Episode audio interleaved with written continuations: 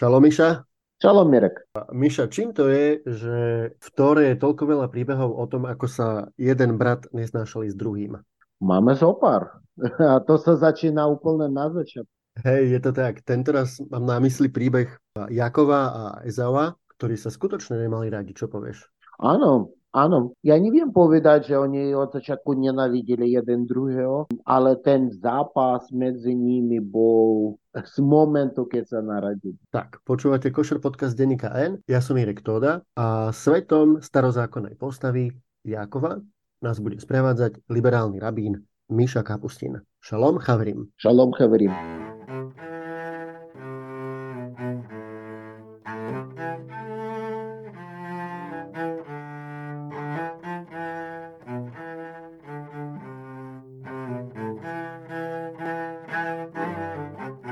Miša, takže čo ti napadne, keď poviem Jakov? Ma zaujalo, že ako jednotlivec sa môže zmeniť cez svoj život, lebo on sa narodil ako jedna osoba, ale cez svoj život on sa, on sa úplne zmenil, už e, vidíme ho ako úplne inú osobu. Tak my poďme úplne na začiatok. Ešte keď e, Jakov ani Ezau neboli na svete, ale boli v brúšku Rivky, ktorá vlastne s Izakom veľmi dlho čakala, kým sa im to podarí. Áno, vtedy e, najprv máme povedať, že čo je zaujímavé, e, tak e, sa hovorí matky židovského národa, nemohli nejaký dlhý čas, nemohli mať deti. Rivka nebola výnimkou. Tiež nejaký čas nemohla mať deti.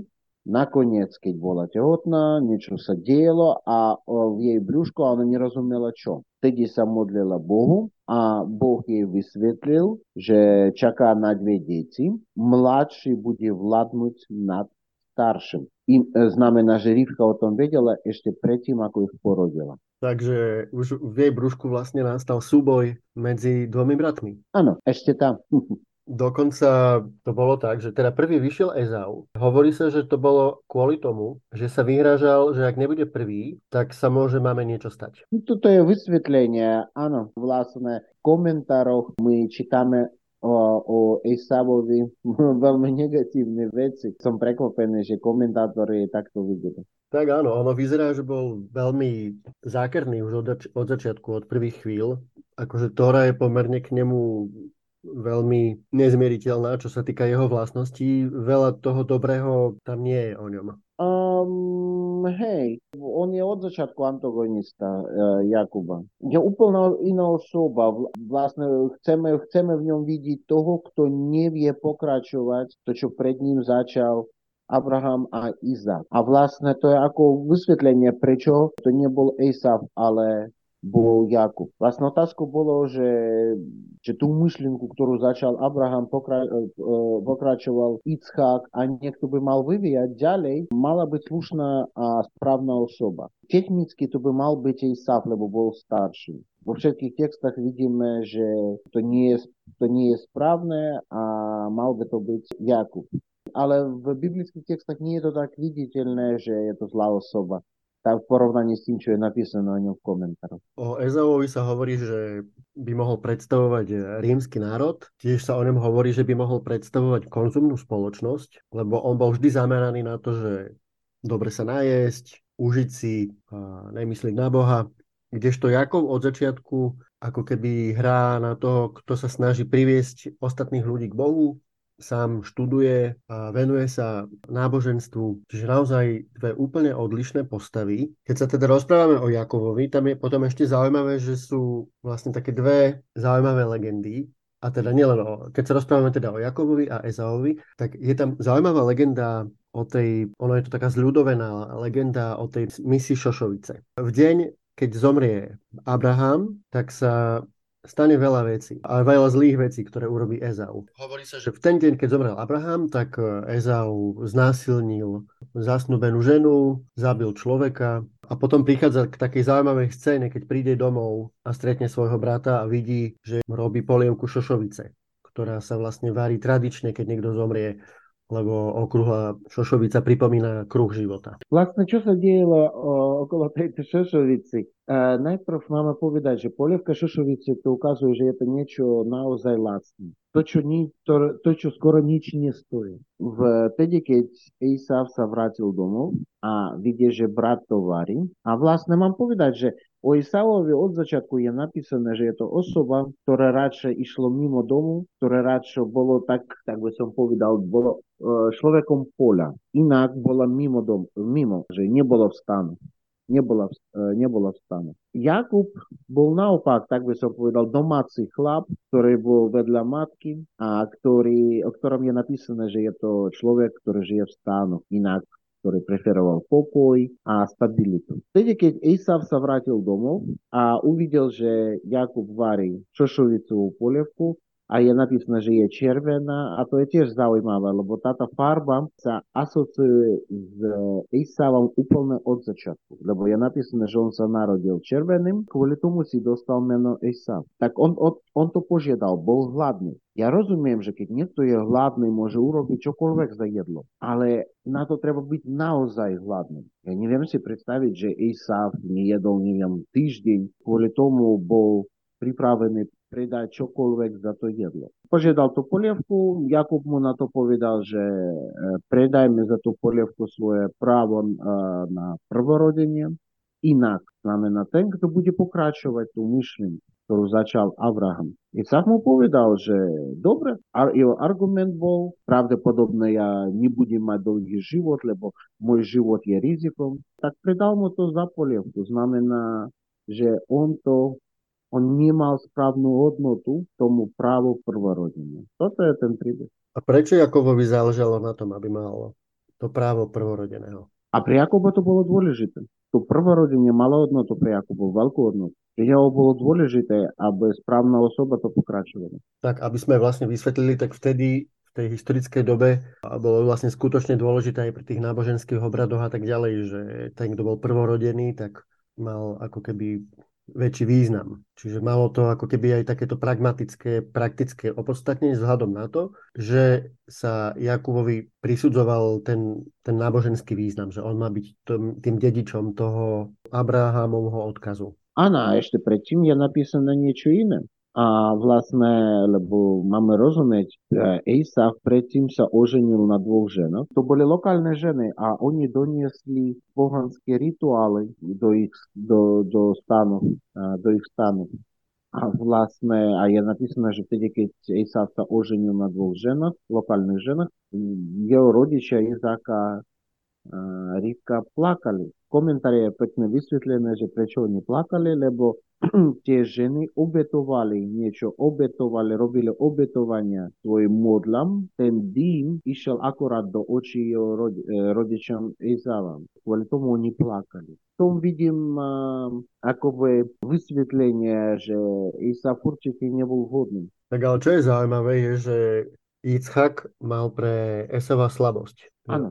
Ono sa to vysvetľuje aj tým, že Esau sa veľmi vedel dobre pretvarovať a hoci ho nezaujímalo náboženstvo, tak vyvolával u svojho otca dojem, že je to naopak. Áno, a ja som to nenašiel v komentároch, ale už veľa rokov potom rozmýšľam, keď rozmýšľam o, o nich, tak podľa mňa psychologicky keď hovoríme z psychologického hľadiska, tak podľa mňa Itzhak videl v, Jakubo, v Esavovi to, kým on sám nebol, ale možno chcel by byť. A kvôli tomu miloval ho čo najviac. A keď pozeráme na Ischáka, o ňom je napísané čo najmenej porovnaní s ostatnými otcami židovského národa.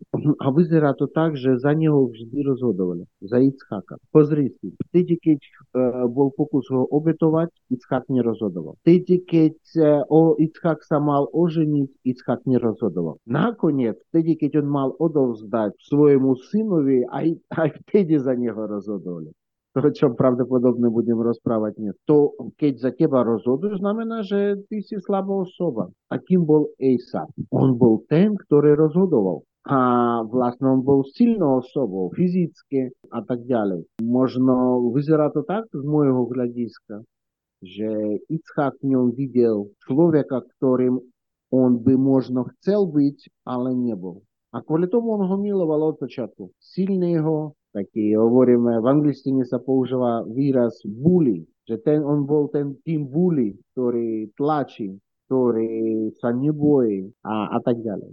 A ešte je to možno aj, Miša, aj otázka výchovy. V nejakom momente vlastne komentároch alebo celkovo sa hovorí o tom, že veď obidvom synom dali rovnakú lásku a, a pozri, čo sa stalo z Esaua, že dobrý, zlý Esau a dobrý Jakob. Ale čo keď je to tak, že vlastne každé dieťa potrebuje iný typ výchovy, potrebuje iný typ e, pozornosti? Hm, pozri si, že na jednu stranu máme rôzne faktory, ktoré ovplyvňujú, ovplyvňujú nás. Samozrejme máme, máme genetiku, ktorá nás ovplyvňuje. Na druhú stranu máme spoločnosť, máme prostredie okolo nás, ktoré nás ovplyvňuje. Ale máme aj tretí, podľa mňa rozhodujúci faktor. Je to naša slobodná voľa, ktorá tiež nás ovplyvňuje. Môžeme, môžem povedať, že áno, že, a, že oni si dostali rovnakú výchovu, oni vyrasli v rovnakom prostredí, ale tá slobodná vôľa, ktorú mal Eisaf a ktorú mal Ich,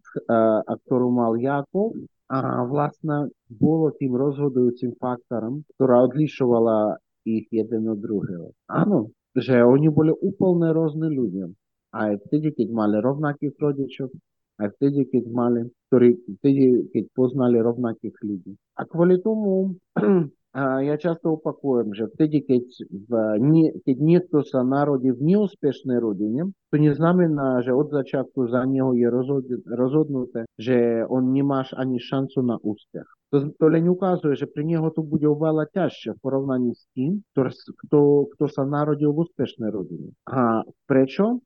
Kvôli genom, kvôli prostrediu, ale tá slobodná voľa môže byť naozaj tým rozhodujúcim faktorom. Každý má, má tú šancu. Áno, to je veľmi zaujímavá myšlienka, lebo aj Jan Divecký vo svojej knihe Príbehy Tóry píše o tom, že Abraham tiež nebol prvorodený syn. Potom napríklad Yitzchak, ako v tomto prípade, odmietol právo staršieho a rozhodol sa v prospech mladšieho Jakova, to si ešte vysvetlíme, ako to bolo.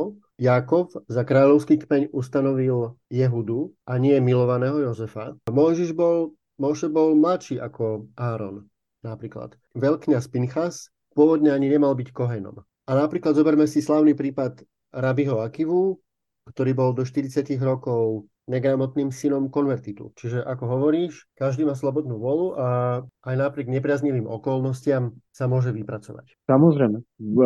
Tým rozhodujúcim faktorom je vlastne to, kto naš, sú, naše, sú naše, naša slobodná voľa. To závisí od nás. A vlastne kvôli tomu my vysvetľujeme, každá, každý život je rovnako dôležitý. Lebo keby sme rozmýšľali úplne logicky, má väčšiu hodnotu, aká osoba má väčšiu hodnotu, aká osoba má menšiu hodnotu, vtedy by sme veľmi zle skončili a stratili by sme ľudskosť. V judaizme hovoríme, že každá osoba má rovnakú hodnotu. Nezávislo či je to známa osoba, či je to neznáma osoba, intelektuálne, či fyzické, alebo z hľadiska vzdelania, nezávislo. Každá, každá osoba má rovnakú hodnotu. Prečo? Lebo my nevidíme celý Boží zamysel. My, my len vidíme jeho časť. A tak by som povedal, neznáma osoba, ktorá možno nie je známa ani intelektuálne, ani fyzicky, z akéhokoľvek hľadiska a nakoniec uh, môže byť tým rozhodujúcim faktorom pre celé ľudstvo. Nikto nevie.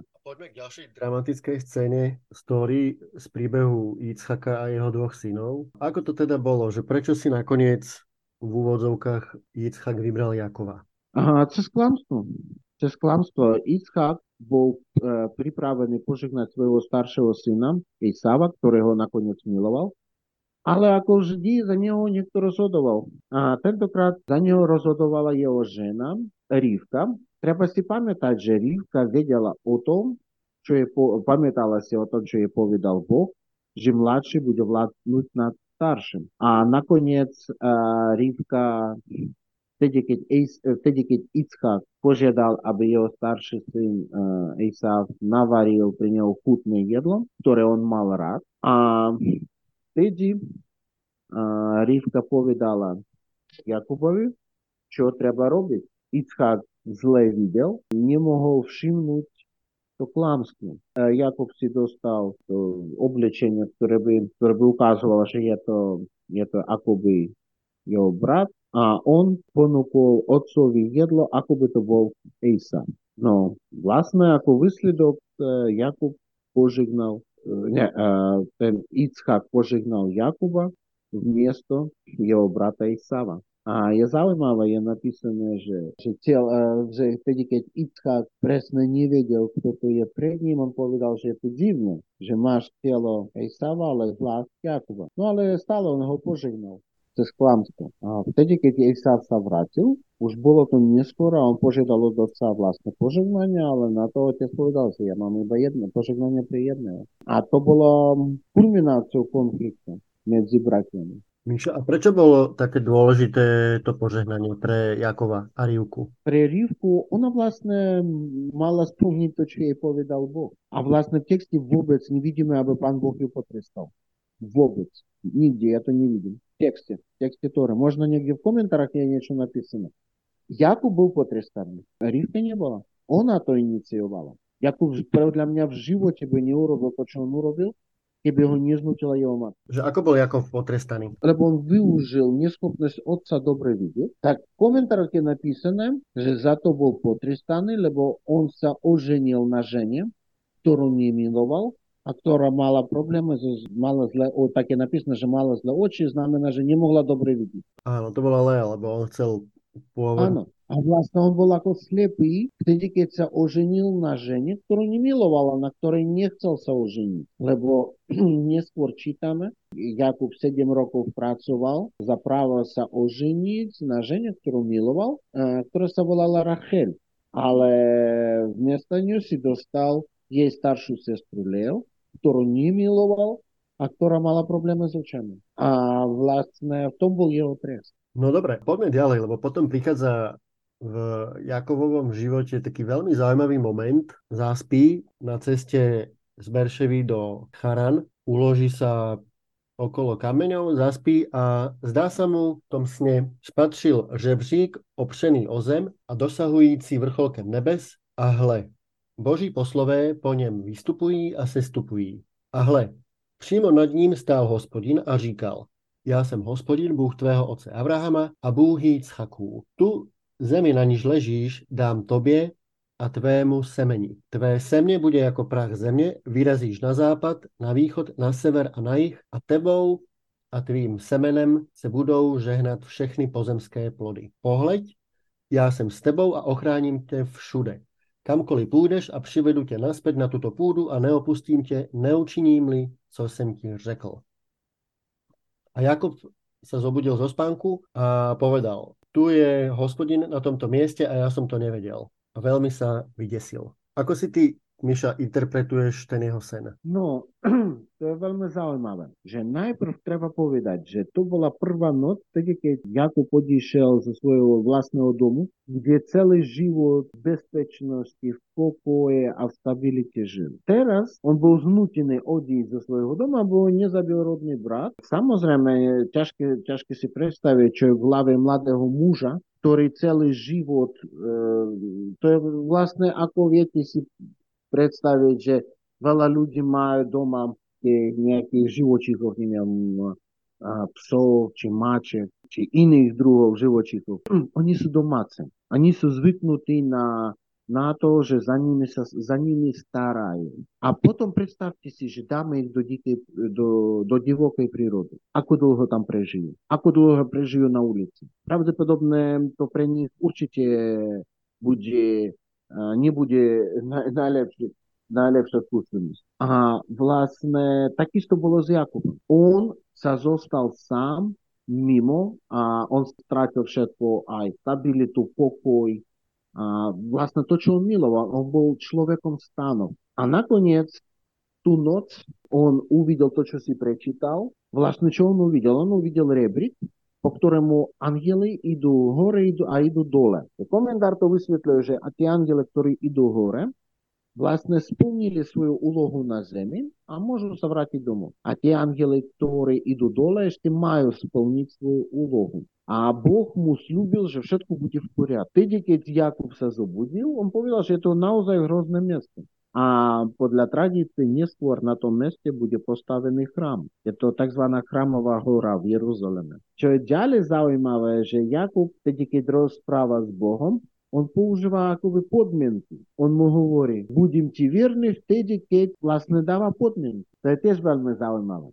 Áno, to, to som sa ťa chcel opýtať, lebo to je naozaj veľmi zaujímavé, ktoré toho prekladu, čo urobil Karel Sidon, pražský vrchný rabín, sa píše. A potom Jakub vyslovil slib. Bude-li Bůh se mnou a ochrání mne, mne na ceste, kterou se ubírám, k jídlu mi dá chléb a odev k oblečení a vrátim sa v míru do otcovského domu, hospodin mi bude Bohem. Čiže skutočne ako keby mu Jakov dával podmienky, že musí ho ochrániť na ceste, musí mu dať chlieb na jedlo, obliecť ho a keď sa v pokoji vráti do otcovského domu, tak hospodin mu bude Bohom. Áno, to je tiež veľmi zaujímavé. My vidíme, e, že to vyzerá skoro ako trh, tedy keď e, ľudia e, na trhu hadajú o cene. Vlastne Jakub nevedel, čo ďalej očakovať. A vtedy, keď si dostal potvrdenie od Boha, že všetko bude v poriadku, on mu povedal, že dobre, keď splníš to, čo si povedal, vtedy ja splním to, čo, to, čo mám splniť. To je zaujímavé, lebo to, o čom on, o čom žiadal Jakub, je to o budúcnosti, čo s ním stane počas jeho cesty, čo s ním stane a vtedy, keď sa vráti, to je o budúcnosti. Vtedy, keď on hovorí, že bude, budem ti verným, už to sa začína teraz. Čiže z mladšieho sa, stal, sa stala významná postava judaizmu a možno vďaka tomu, že Itzhak bol slabý otec, rozhodovali za ňo, ale tak v tom sú tie príbehy histórii nevyspytateľné, v tom sú zaujímavé, že, že sa dejú veci, ktoré by človek niekedy nečakal. Áno, čo je zaujímavé, že Jakub, ktorý to prežil a videl, že matka milovala ho, otec miloval jeho brata. To vyzerá tak, že ten jednotlivec by mal využiť tie vedomosti, ktoré si dostal z detstva a neopakovať chyby svojich rodičov, podariť rovnakú lásku každému zo svojich detí. Vidíme, že e, Jakub e, stále robil to isté, čo robili jeho rodičia. On preferoval jedné dieťa proti iným. A vlastne my sme rozprávali o Jozefovi. Toto je veľmi viditeľné. Preferoval Jozefa a aj tak to bol potom Jehuda. To bol príbeh Jakova, jeho brata Esava a otca Ichaka a matky Rivky. A my si ešte povieme vtip. Čo povieš? No, vieš, že veľmi ťažké si nájsť nové a nové vtipy, tak ja by som odporučil našim posluchačom, aby, aby ti napísali v četoch, že ak majú nejaký vtip, ktorý ešte nebol povedaný, oni si myslia, že je to vtipné. Viete, vieš, keď e, hovorím e, o vtipoch, tak je to veľmi subjektívne. Mi sa môže, veľmi, e, môže sa mi veľmi páčiť, ale to neznamená, že všetci ostatní sa budú smiejať. A samozrejme, že treba to správne vyjadriť. A vieš, v inom jazyku typova, e, robiť tie vtipy v inom jazyku vždy je trošku komplikované. No skúsim ponúknuť jeden vtip, ale podľa mňa už bolo to povedané, nepamätám si, možno som to povedal, možno si to povedal, no ale možno naši posluchači si zabudli na ten vtip, uvidíme.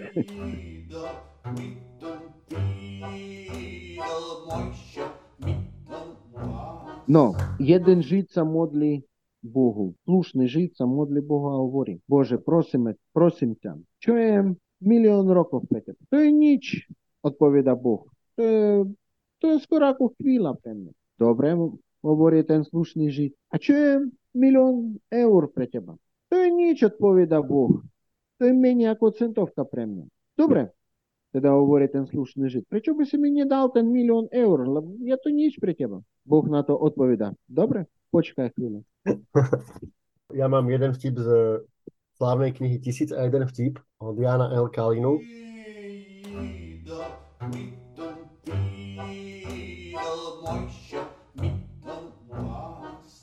Chudobný Rosenzweig oslavuje diamantovú svadbu. Vieš čo, Róza?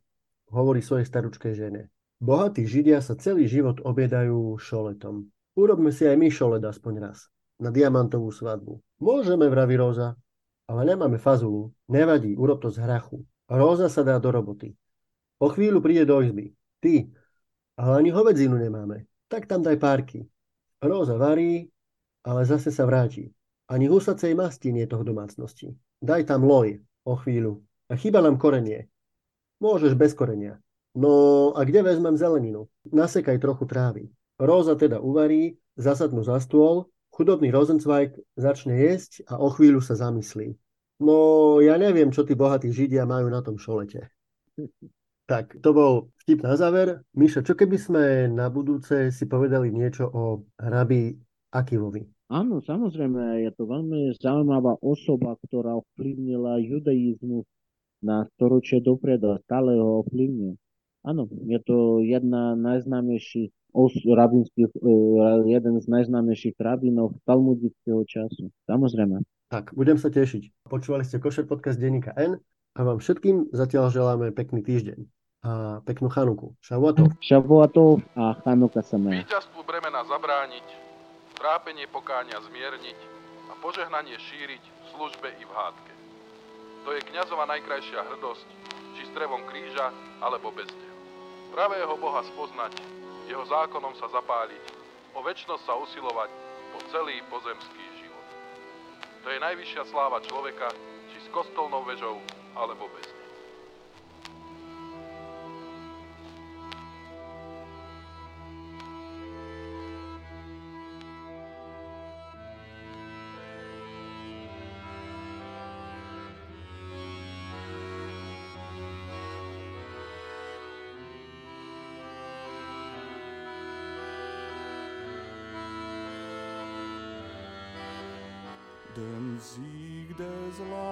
Lastes hindern, die Pein den Räuminder und Siegen zu verbreiten, im Dienen wie streiten, das ist des Priester schönster Stolz, ob mit, ob ohne Kreuzen Scholz, den wahren Gott erkennen, pur sein Gesetz entreben, den ewigen nachzustreben, im ganzen Erdenleben.